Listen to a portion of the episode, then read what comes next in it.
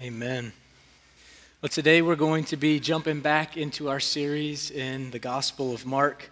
So, if you would take your Bibles with me and turn to Mark chapter 7, we're going to be looking at verses 1 through 8. And as you turn there, I just want to give you a little bit of a, a big picture look at what this passage is all about.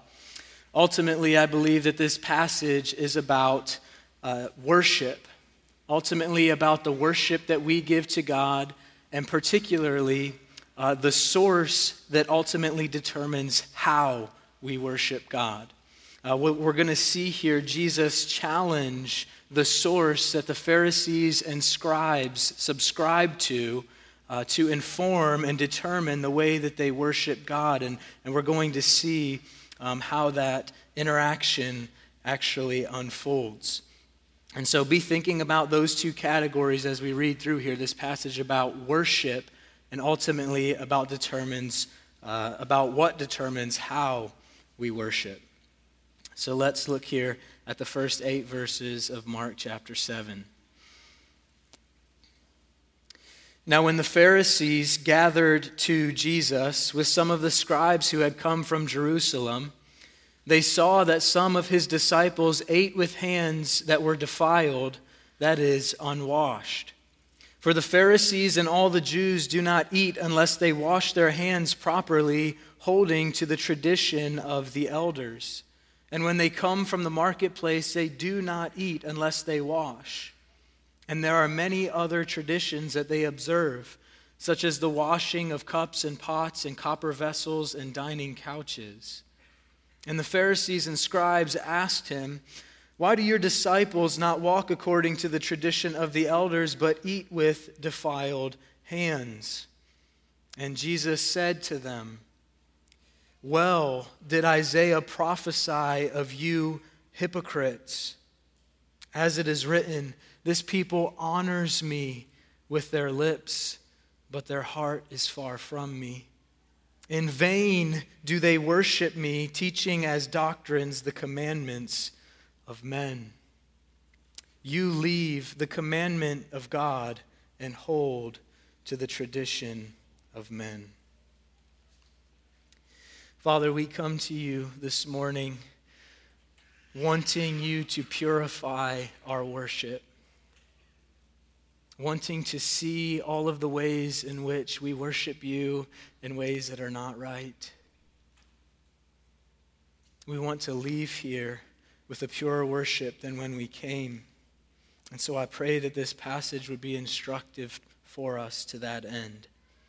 I ask these things in the name of Jesus. Amen.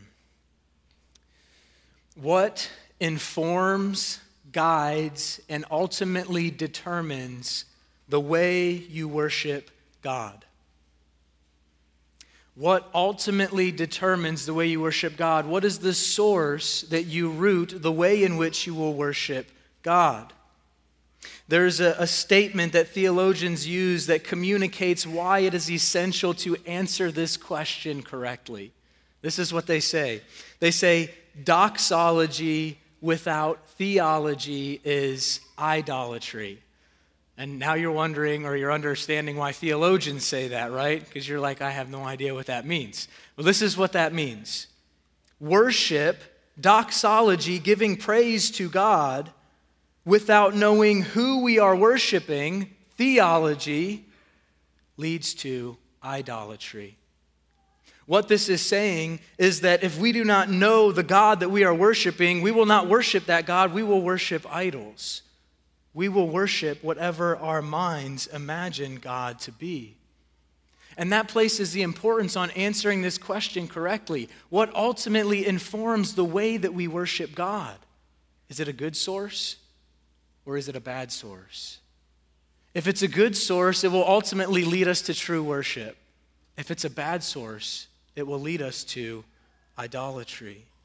And we see this in our text. And that is the very issue that Jesus raises with the Pharisees and scribes. He challenges the source that determined how they would worship God.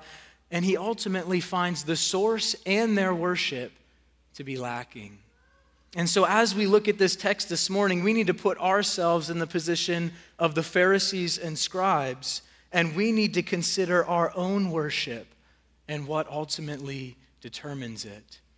And as we unfold the text this morning, our aim is going to be to see how the Word of God ought to determine and fuel true worship to God. So let's begin here by looking at the determining source of the Pharisees' and scribes' worship. We're ultimately going to see this in verses 1 through 5, but let's start in with verses 1 and 2. Now, when the Pharisees gathered to Jesus with some of the scribes who had come from Jerusalem, they saw that some of his disciples ate with hands that were defiled, that is, unwashed. Now, Mark begins this encounter with Jesus by introducing us to the characters who are involved in the story. He says that the Pharisees and scribes came from Jerusalem to where Jesus and his disciples were. Now, the Pharisees and scribes were two groups within the Jewish religious leadership system. Both the Pharisees and scribes were perceived by common Jews to be the most devout and holy Jews of all. And we see in the New Testament that the Pharisees, particularly, praise themselves for their rigorous observance of the law of God and their faithfulness to Him. And Scripture also speaks often of the self righteous attitude that accompanied these religious leaders. Now, as the Pharisees and scribes arrive where Jesus and his disciples are, uh, they see something. They see the disciples eating with what they call defiled hands, hands that have not been washed properly. Now, the Pharisees and scribes are not concerned here with the disciples' hygiene. They're not actually worried about whether their hands are clean or not, per se, for hygiene reasons. But they are concerned with the disciples' disregard of the traditions that they followed, the traditions that they subscribed to. Now, Mark, presumably here, is writing to a Gentile audience. And as we move into verses 3 and 4, he gives us some commentary on the tradition of the Pharisees and scribes, which ultimately leads to the question that they asked Jesus in verse 5. And you'll see this here in verse 3 and 4 by the, the parentheses that brackets those two verses. This is Mark giving his commentary on the tradition of the elders of the hand washing spoken of here. So let's look at these verses again. Verse 3, beginning the, the commentary of Mark. For the Pharisees and all the Jews do not eat unless they wash their hands properly, holding to the tradition of the elders. And when they come from the marketplace, they do not eat unless they wash. And there are many other traditions that they observe such as the washing of cups and pots and copper vessels and dining couches. And the Pharisees and scribes asked Jesus, Why do your disciples not walk according to the tradition of the elders, but eat with defiled hands? Now, what should jump out at you from these three verses is the repeated phrase, the traditions of the elders. These traditions they follow. Why do your disciples not follow these traditions? Many such traditions they follow. Three times in these three verses, this phrase is repeated. And so it's important for us to understand what these traditions are and how they ultimately deviated from the Word of God. Now, the traditions of the elders spoken of here were the oral traditions that had been handed down by the Jewish elders for centuries. And it was the observance of these traditions is what the Pharisees based their worship to God on. This is the source of what determined how they would worship God, okay? The traditions of the elders. Now, in general, these traditions were seen to be laws that were above and beyond what God required in the law he had given to Israel. And considering here the specific law about the washing of hands, we see this law reflected in the Mosaic law uh, in Leviticus 22 3 through 9. And at this point, God is giving laws based on how the priests and the worshiper were to approach God in the worship setting, okay? They were to do these cleansings, do these washings, do a lot of things to ritually purify themselves to enter into worship to God. Now, what the Pharisees did with this law is they took these cleansing laws from their intended ceremonial setting, their worship setting, and they applied them universally to every meal. And they said that if you don't wash your hands, not just in a worship context, but if you don't wash your hands properly in any meal setting, you're not following God. You are not worshiping God.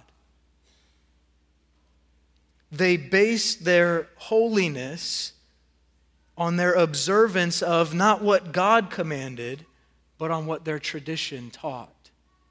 So they went around putting all of these laws into action, and so that people could see how holy and righteous they supposedly were by keeping all of these extra biblical laws.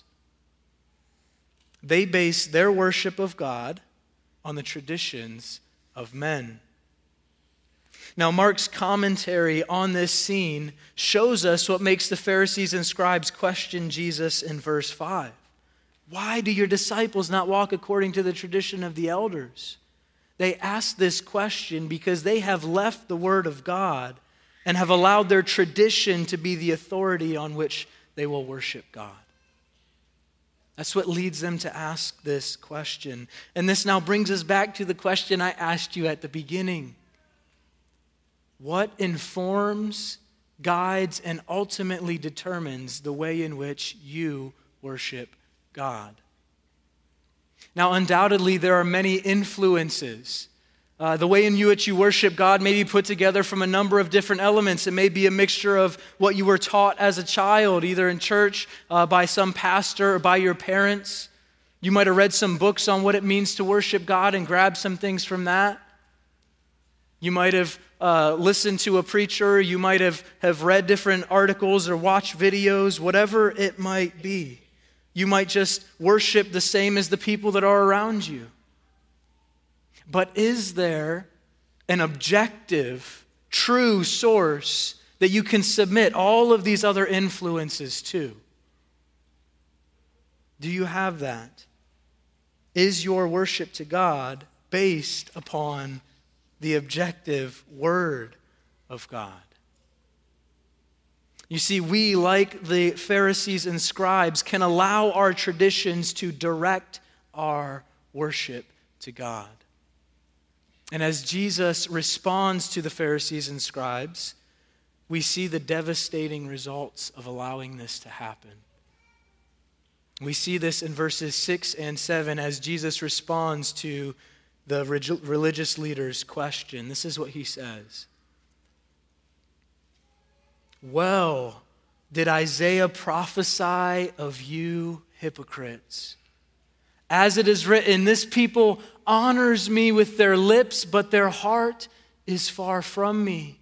In vain do they worship me, teaching as doctrines the commandments of men. Jesus begins his scathing response to the Pharisees and scribes by quoting Isaiah 29 13. And by doing this, Jesus shows us how they have distorted true worship to God. The fundamental problem with the Pharisees and scribes is that their worship traditions focused on external rituals to the complete neglect of the heart. They put a division where no division should be in worship to God. In worship to God, it should be a combination of both our hearts and what we do with our hands. But the scribes and Pharisees sought to push a wedge between those two things, seeking to only honor God with what they do with their hands and neglecting the heart. They were more concerned about their hands being clean than they were about the disposition of their hearts towards God. That's what we see here. And this distortion of true worship justifies Jesus' accusation of hypocrisy on the part of the scribes and Pharisees. They praise themselves as being the most holy through their observance of their traditions, while at the same time they had no love for God in their heart. Jesus presents to us here a very disturbing reality. This is very disturbing. You can be doing all of the right religious things while at the same time prostituting your heart on the street corner. You can wake up on a Sunday morning, come to church, fellowship with other believers, raise your hands in worship and in singing, serve in the cafe, lead an ABF. You can stand up here and preach.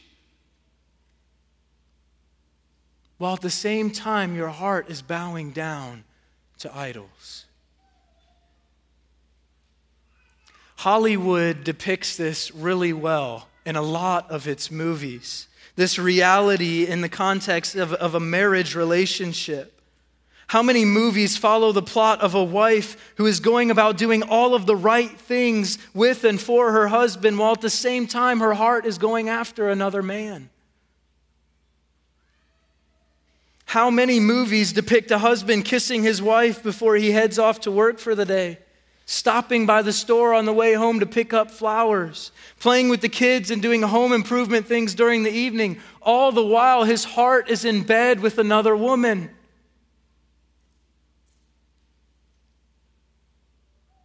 This happens a lot. We can be doing all of the right things while our hearts are cold and distant to God. Now, following this marital analogy of distorted worship, of doing all these right things for our spouse while our hearts are in bed with someone else, the question that we have to ask ourselves and ask of the Pharisees is what God were their hearts in bed with? The God their hearts were bowing down to and worshiping was themselves. They were worshiping themselves. They created and clung to worship traditions that focused on doing things that could be seen by others so that their status, power, and praise would increase among the people. That's why they were so threatened by Jesus because he sought to remove all of that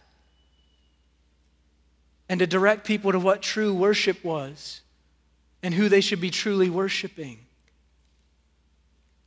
They created all of these little laws about washing their hands and what you could do on the Sabbath and what you couldn't, so that they could keep them as perfectly as they could, so that others could see them and could praise them. They were worshiping themselves. Their worship traditions were man made and man glorifying. Do you participate in a system of religious activities to be noticed by others, to be praised by others? Is that why you worship God? Are you doing all of the right things with a distant heart? Did you just sing moments ago, raising your hands in praise to God with a distant heart?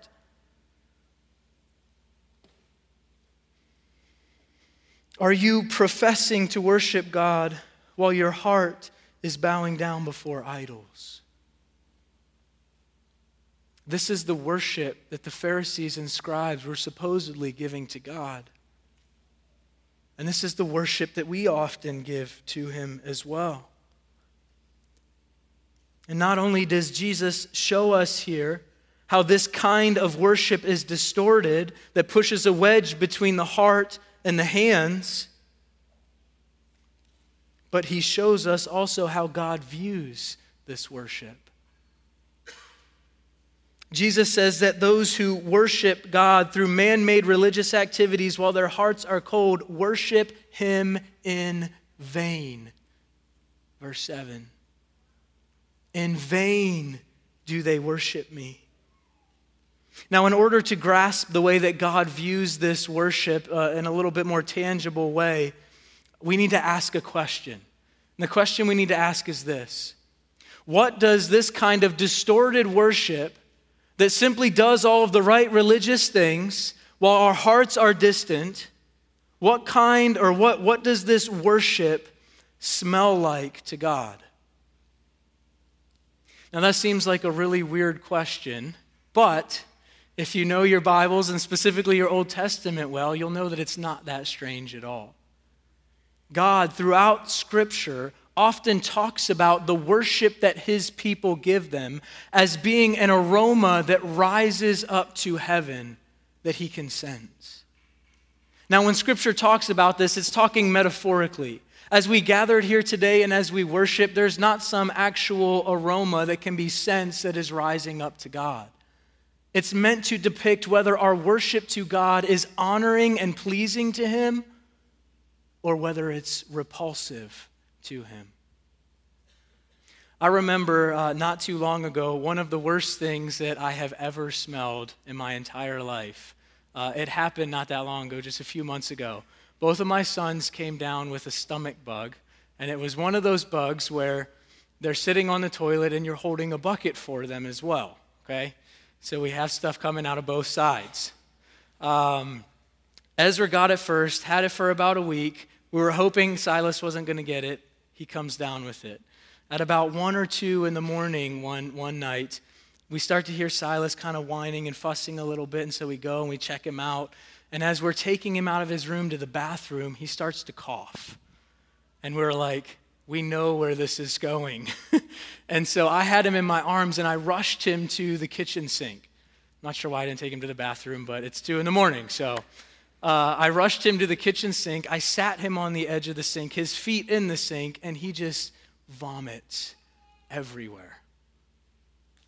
It was disgusting. I have a reasonably uh, tough stomach, okay? Not many things are to make me want to throw up. But I told Abby, I said, You got to come over here and hold him. I said, I'm to throw up. I've got to get out of here. There's to be throw up everywhere really soon if you don't come and take him. I didn't want to just let him because he would have tipped backwards and fallen off the counter. And so she comes over and grabs him, and it was terrible. It was horrible. He had eaten like three pieces of pizza the night before, and there were like full pieces of pizza coming back up, and it was bad, okay? When we worship God, when we worship God, with distant hearts, simply doing all of the right religious things, it is repulsive to God. Just as repulsive as smelling that vomit. It activates in God this kind of divine gag reflex. As it were, he is sitting in heaven wanting to throw up at seeing his people worship this way. This is the way that God talks about this kind of worship, the worship of his people that is of the distorted brand in Amos 5:21. He says, "I hate." And if that weren't strong enough, comma, I despise your religious festivals. Your assemblies are a stench to me. a repulsive aroma rises up to God when we worship Him in this way. We have seen here what led the Pharisees and scribes and often leads us astray, leaving the Word of God as the ultimate determiner of our worship of God. That's what led the Pharisees and scribes astray, and that's what often leads us astray. And this produces devastating results a distorted worship that God abhors. But now we must consider, lastly, what it means to return to worship that is pleasing to God. How do we return to a worship that is pleasing in His eyes? We see this in verse 8. As Jesus finishes his quotation of Isaiah 29 13, he makes a statement that explicitly defines the Pharisees and scribes' problem and implicitly provides a solution. This is what he says. He says, You leave the commandment of God and hold to the tradition of men.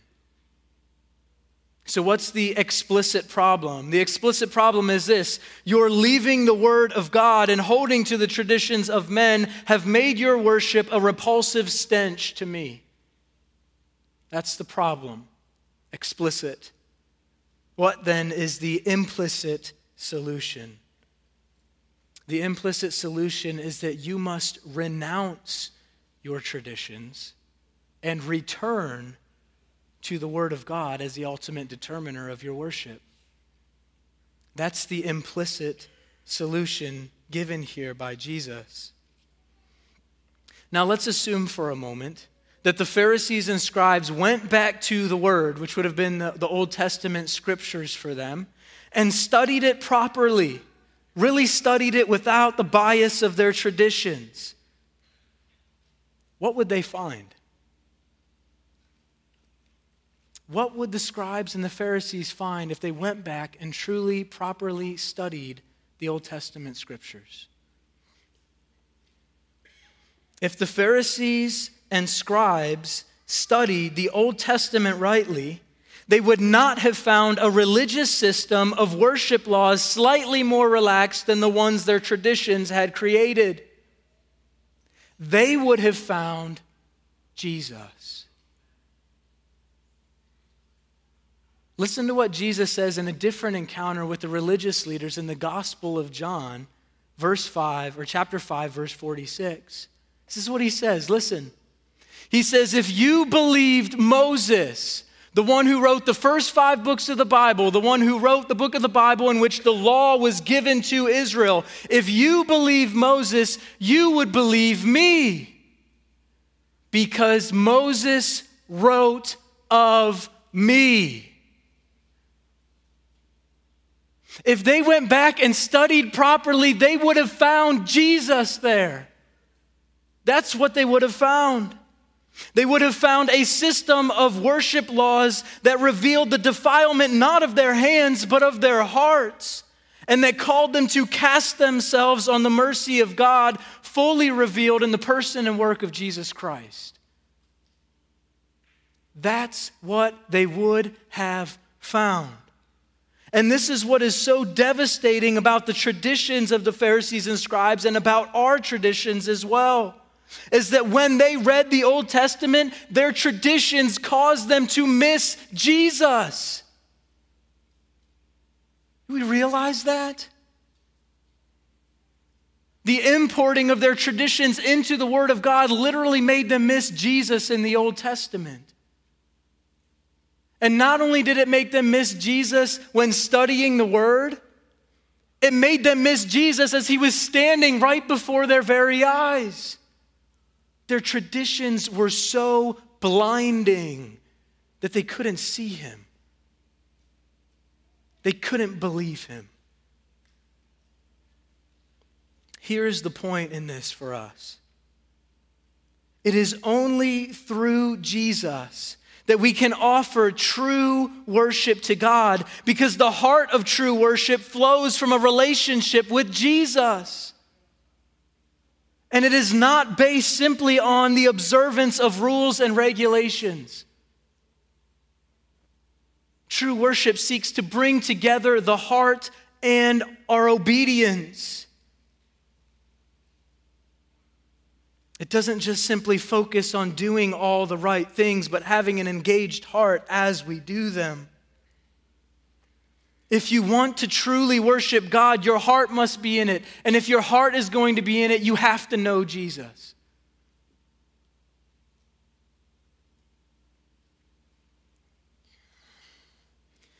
Now, there are some of you here who, upon hearing this, thought that you knew Jesus. But you've come to realize that you're just like the Pharisees and scribes, doing the right religious things with distant hearts. But something is stirring within you, and you want to know Jesus. You want to truly know him, but you don't know what to do. Trust him. Love him. Rest in him. See his glory and ask him to remove your adulterous heart and to replace it with a God worshiping, Christ loving heart. That is what you must do. Now, there are many more of you here today, I'm sure, who truly know Jesus, but your heart tends to wander.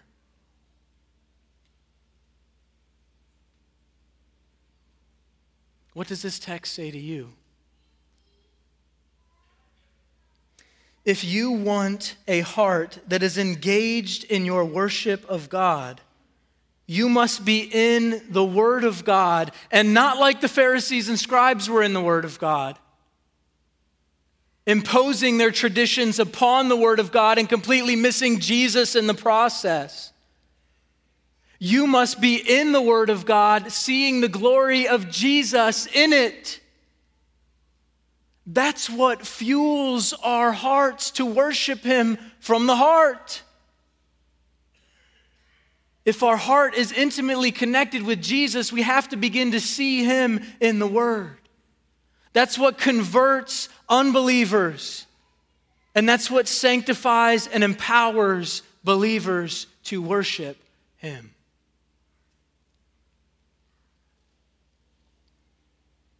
We must test our hearts to see what kind of worship we are offering to God and whether it is providing a sweet or repulsive aroma to Him.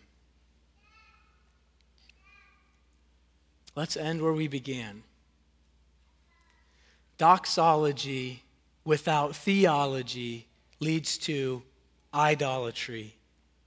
The Pharisees and scribes were led into idolatrous worship because the ultimate determinant of their worship was not the Word of God, but the traditions of men.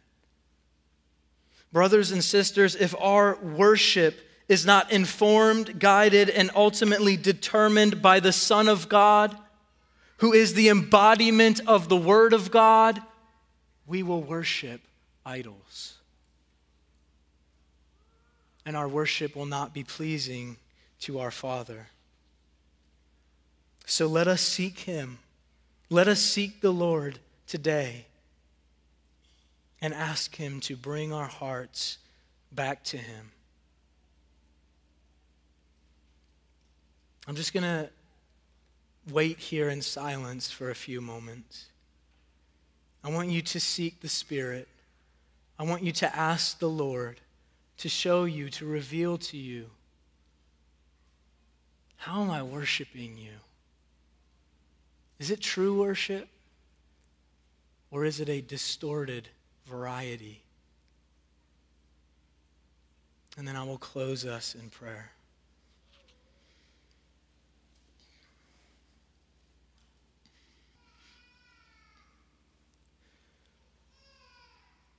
Spirit of God. I pray that you would come and that you would impress the glory of Jesus upon each heart who is here. And that whatever the intended or needed result is, whether that be conversion or a return, sanctification, that you would bring it about in the hearts of every person here. You know what we need come and graciously give what we need.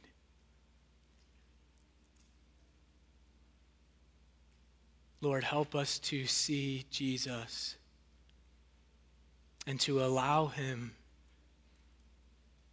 to reveal to us our traditions and what leads us astray in worship to you.